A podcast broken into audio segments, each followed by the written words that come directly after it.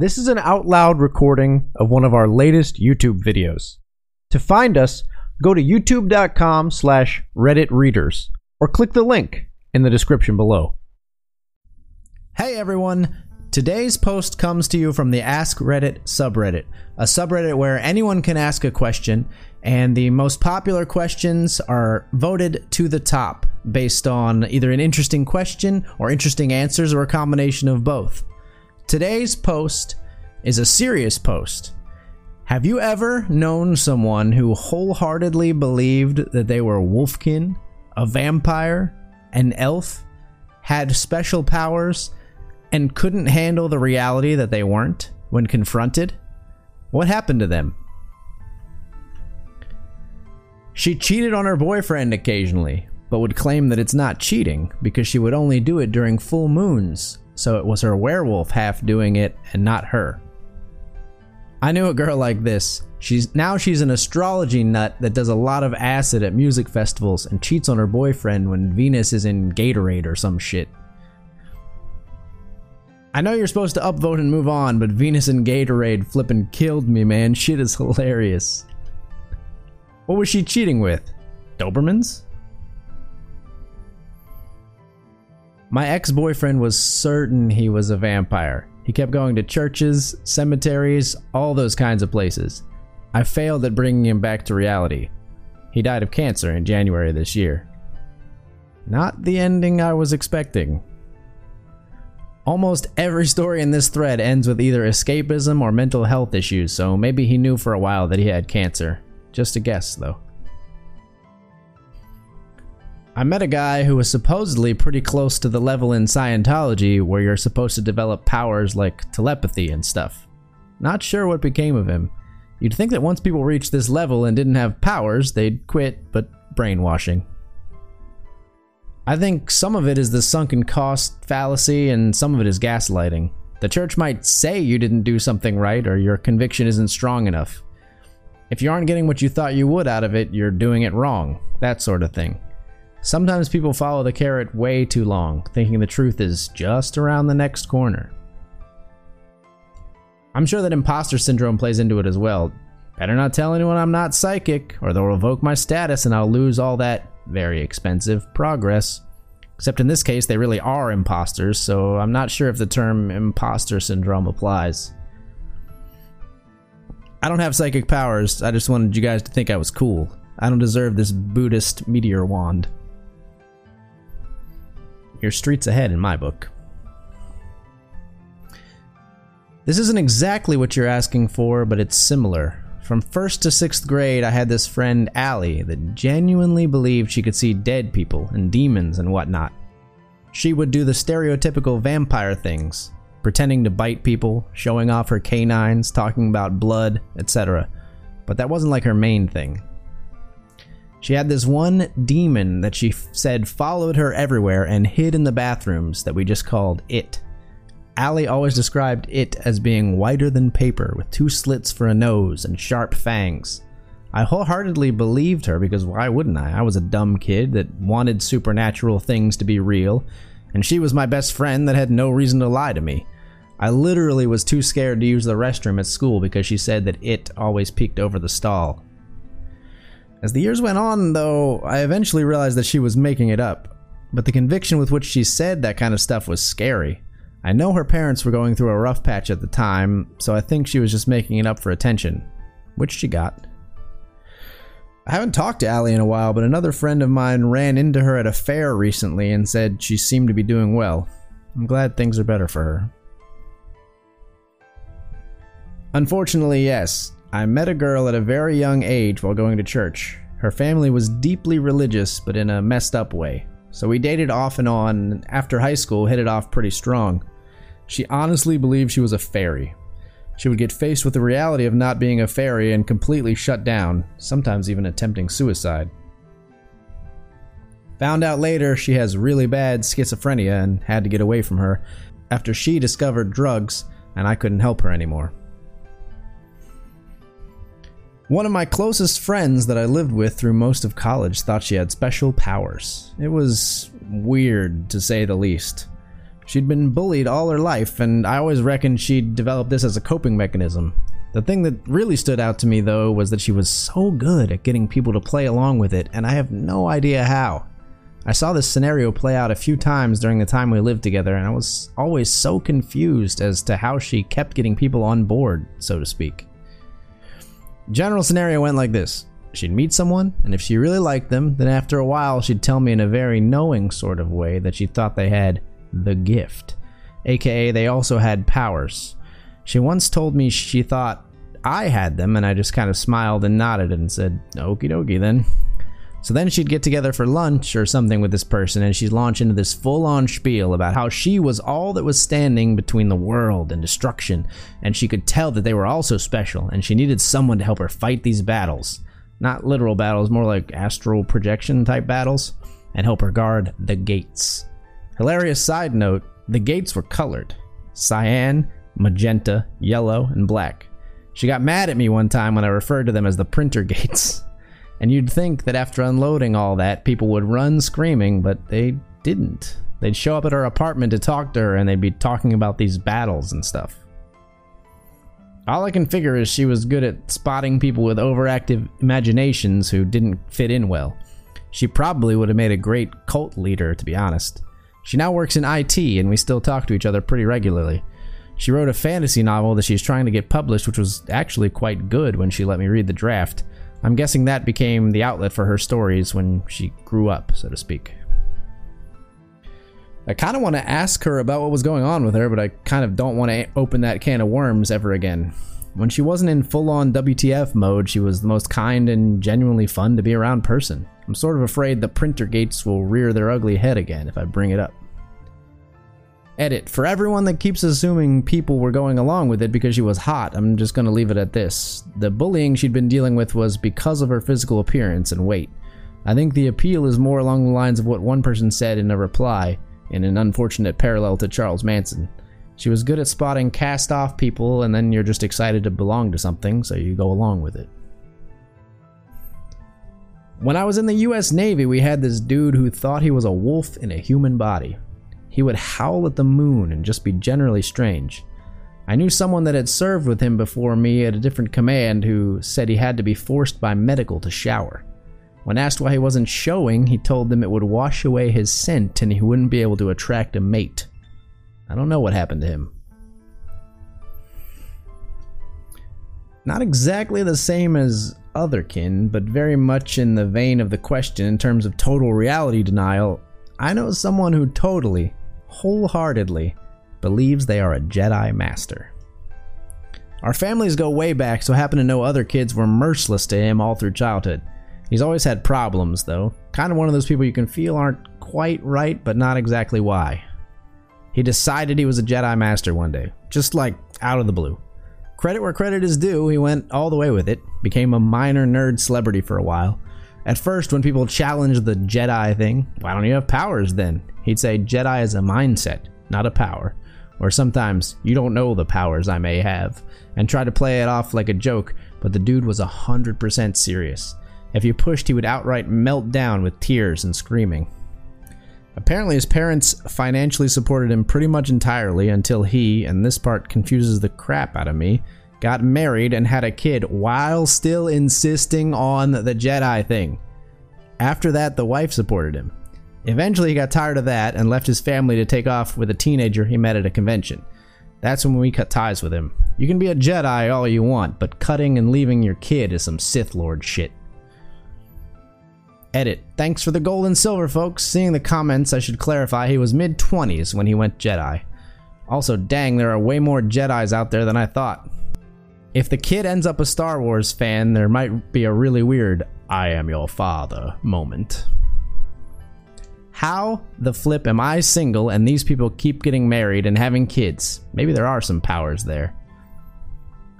Because the people marrying guys like that are probably not the kinds of people you want to be dating. Someone who totally, wholeheartedly believes they are a Jedi Master. Oh, holy hell, I knew someone just like this. Said he could predict the future long enough to dodge anything thrown at him, fists included. Lost it with him one day after he was trying to claim that my dog hated me. Said he could read her feelings and that she wants to run away and leave me for a nice family. After one of his your dog hates you tirades, I decked him across the jaw. One hell of a royal haymaker that, had he any actual Jedi powers, he could have easily avoided. I ground that fact into him for weeks on end, almost relentlessly, due to his refusal to apologize for shit talking my dog and I. Eventually, he caved and admitted that he was full of shit, out loud, and in a torrent of tears and vicious sobbing. My dog loved me till the day she died. She was a good girl. Her name was Sheila. Yeah, they had really severe childhood abuse and trauma to contend with and coped with it by believing they were psychic. We met in like junior high when they still believed this. Eventually, they realized that they weren't entirely wrong, just a little bit misdirected. They're a deeply empathic person who, thanks to their abuse history, is very good at reading facial expressions, body language, etc. They're actually a really wonderful person, and ended up becoming a social worker and volunteer at a domestic violence shelter where all of the qualities that made them a good psychic make them great at helping others who are going through a difficult time. I hope this gets pushed to the top. A lot of kids like this really do come from traumatic upbringings that aren't always super obvious. Pairing a tumultuous household and bullying at school can be extremely difficult to cope with, and a lot of kids find comfort in identifying with fantasy characters or species who are also trauma- traumatized. Think of a werewolf who has to hide from the public because he or she is a danger, or fairies who are the last of their kind, etc. This story is so wonderful, though. There are a lot of ways that people can learn to cope with and then utilize their past to benefit the world in some way. Unfortunately, those things usually take time, healing, and often therapy as well. If you still talk to this person, please let them know that this internet stranger is extremely proud. My former friend Mark, who ran around at night naked, thinking he was a werewolf. He stopped when he was shot in the ass by a paranoid farmer. Small town thought Mark had too much time and energy, and so they had him join the football team.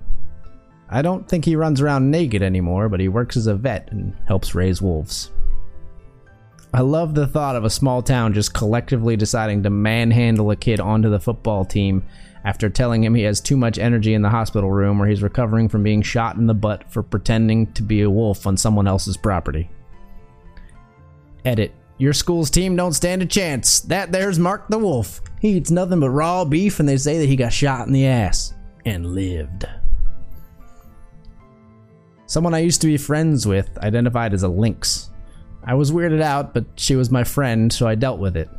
Soon she started to say I was sitting on her tail, and she was fully convinced she turned into a cat at night.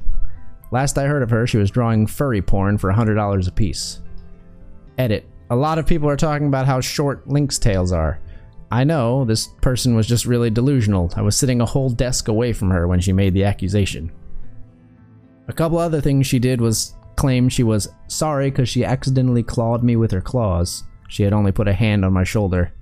She also complained that the teacher was hurting her ears because she was talking and that affected her cat hearing. Another time, she tried to go a week without glasses to prove her eyes were becoming more like a cat's. She didn't last an hour. Final thing, she attempted to start a furry Therian club. Her campaign was along the lines of Join our cult to unleash your inner animal. Yes, she used the word cult.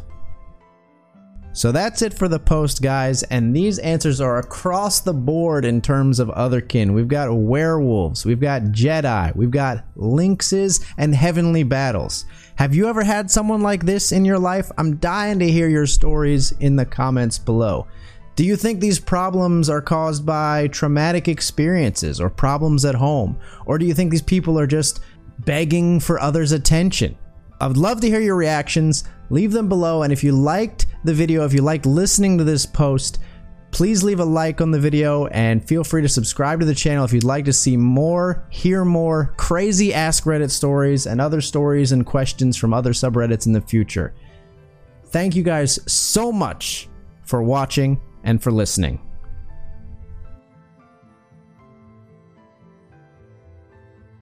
Enjoying the podcast? An easy and effective way to support us is to simply subscribe to our YouTube channel. You can find us at youtube.com slash redditreaders or click the link in the description box below. It would mean so much to us. As always, thank you for listening. Hey everyone! Today's post comes to you from Ask Reddit, a subreddit where anyone can ask a question, and the best questions and best answers are upvoted to the top. Today's question Lawyers of Reddit, what's the worst way you've seen a person screw over someone else in court, whether it be criminal, civil, or divorce proceedings? A witness for the plaintiff in a civil suit, who was a coworker of the plaintiff, testified very strongly against the company and in favor of the plaintiff. I questioned her about bias toward the plaintiff, if they knew each other well, were friends, etc. She said no, just friendly coworkers, work friends at best. I pinned her to it. When I got a chance to cross examine the plaintiff, she had no choice but to burn her witness's credibility because not only were they very close friends, but they had become sisters in law just a few years before. No, they did not have the same last name or anything, but I had done my homework. I still don't get why people want to fight small bias by destroying their credibility, but it happens more than you'd think. I am being sparse on details here due to confidentiality, but I had a client who was accused of a very nasty sexual offense. He had an alibi. He was at work, where he was the boss. He had an employee who could absolutely vouch for his being there. I talked to the employee. Employee confirmed this. It gets closer to the trial and around the time when I need to send in an alibi notice, which is advance notice to the Crown so that they can investigate the alibi and determine whether or not it's true. But I am being careful, so I called the employee up again. Turns out my client fired him in the interim, and so the employee quite candidly tells me, Oh, yeah, he was definitely at work. But that's not what I'll say in court. Flip that guy, he's going down. I did not call him as a witness or file the alibi notice. Still won the trial, but if I hadn't thought to call the guy or if he had been less candid, my client would have been flipped hard. Sex offender registry, jail time, the works. Completely innocent. Too many criminal client situations to count of them screwing themselves over. One of the very few family law cases I handled as a young attorney sticks out to me, though.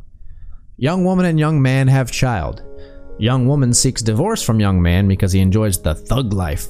He had recently been arrested and charged for possession with intent to distribute meth, felony, and in possession of a firearm, unlawful carry. Young man doesn't like her leaving him. He hires a local big name top divorce attorney, granted, very rural area, gets temporary divorce order entered saying she cannot have overnight guests of the opposite sex. Common in rural conservative areas, think it's mostly a thing of the past in more urban places. Young woman starts seeing someone new. Young man is very upset about this, has his fancy lawyer ask for a hearing accusing her of violating court order and seeking full custody on top of attorney fees. Young woman, on advice from a mutual friend, hires me for this hearing. I sit down with opposing counsel and she basically tries to strong arm me with her experience and lays out egregious terms. Mother must not only give up primary custody but must have visitation with a supervisor and pay child support and attorney fees. She knows I'm a new baby attorney in town, fairly certain I had been licensed for less than a year. I balk and she says she'll see us in court. I go into the hearing with a copy of his probation arrangement on his possession with intent to sell and unlawful carry. He hasn't told his attorney about this, and she is unaware. She calls him up and establishes how my client had her new boyfriend over on XYZ nights. Judge is very conservative, not pleased. Then opposing counsel passes the witness. I ask him if he has a job. No. What do you do for money? Things here and there. Oh? Miss opposing counsel is awfully expensive. Do you sell meth? What? Have you ever sold drugs to make ends meet? Uh, no. Introduce a copy of his guilty plea and straight probation sentencing. Judge is now staring daggers at him. I lean over to my client sitting next to me and whisper, If you took a drug test today, be honest, would you be completely clean? Yes. I ask the young man, When was the last time you did meth? Attorney objects, but judge overrules. I know this judge will drug test people on the spot as he is also the misdemeanor drug court judge. It's been years, I'm clean. So if you were tested, you'd be clean? Yes. Opposing counsel asks the same of my client. We agree. Judge has them both tested. He tests positive for meth. My client is clean. Judge denies his motion and asks me to send in new temp orders where young man is required to maintain employment and start paying child support and places him on supervised visits. Icing on the cake, opposing counsel actually calls me and leaves a voicemail congratulating me on, and I quote, handing her ass to her for the first time in a long time. More of a case of screwing himself over, but here goes. This was a case another prosecutor in my office had a few years back. 30 year old defendant was charged with sexual assault of a child after he got his girlfriend's 14 year old sister pregnant. She actually kept the baby, so the police just waited and got a paternity test. No surprise, defendant was the father. Defendant wanted probation, prosecutor refused to offer it. He decided to plead guilty and have a jury trial on punishment. Here in Texas, you can choose to have the jury set punishment. Evidence mostly proceeded as expected. The victim testified to having consensual, aside from not being old enough to consent, sex with the defendant, getting pregnant, etc. Paternity test introduced. Defendant took the stand. His version of events was that he snuck into victim's room at night, covered her mouth, and held her down while he forcibly had sex with her against her will. It seemed like his own lawyer had no idea that's the story he settled on. The jury deliberated about 15 minutes before returning a verdict of 17 years. The maximum possible as charged was 20. When interviewed by the attorneys afterwards, one of them said they decided on 17 years so the defendant would never forget the age of consent in Texas again. Not my case, but my dad's. He was the equivalent of a public defender decades ago. There was this guy that would get caught for being drunk in public, public lewdness, etc., every weekend. He seemed to draw the same judges and was pretty well known to everyone in the courthouse as an absolute lost cause. One of the regular judges had him appear in his court again. The judge is ready to give him a prison sentence because he was driving a car this time, but the guy starts crying that he finally got a job out of town and was trying to turn his life around. Judge tells him as long as he never makes a mistake in my town again, he would just drop the charges. Well, sure as hell, the guy shows up the following Monday. Same judge, driving drunk again. My dad now has his case. The judge tells him he gave him his final chance, to which the guy sobs and replies, I was leaving town, Your Honor, but my friends decided to throw me a going away party. The judge was not amused. My dad had to do everything he could to not laugh. TLDR, perpetual drunk that drove drunk, gets a chance to leave town and not face charges, gets drunk at a going away party in his honor, drives, goes to jail. Face the same judge both times. Well, not my story, but a prior boss's story. They had a drunk driver kills a car worth of people case at the time when they were a general practitioner. My boss was representing the family that got hit, one where the two kids and the wife had died, but the father had not, and wanted the college guy's drunk driving skin to be mounted on a wall. This was back before Facebook was commonly used in court proceedings, and before tons of people realized that shit is too great for any attorney worth their weight in salt to pass up. So the kid, drunk driving college kid, had managed to get the judge's sympathy during the first part of the hearing by saying he was sorry, haunted, never going to drink again, this was going to ruin his life, etc. The judge seemed to be really eating it up. Then comes my boss and immediately burns this kid's remorse to the ground by showing numerous Facebook statuses and photos of them binge drinking, partying, and even joking about driving drunk from the date of the accident up until a night ago. The kid looked like he was being forced to swallow hot coals, and the judge was absolutely livid. Needless to say, the kid had to do way more than just apologize and be remorseful after that. So that's it for the post, guys. Some great stories in there. People who screwed other people over, people who screwed themselves over. What do you think? Are you on anyone's side here? Do you have any reactions to these stories? Have you ever known anyone at school or at work who screwed themselves over? I'd love to hear those stories. Leave those stories and more in the comments below. I'd love to hear your reactions. And if you liked watching this video, listening to this story, please leave a like and a comment on the video and feel free to drop a subscribe if you want to hear more, see more Reddit posts comments and reactions in the future. As always, thank you guys so much for watching and for listening.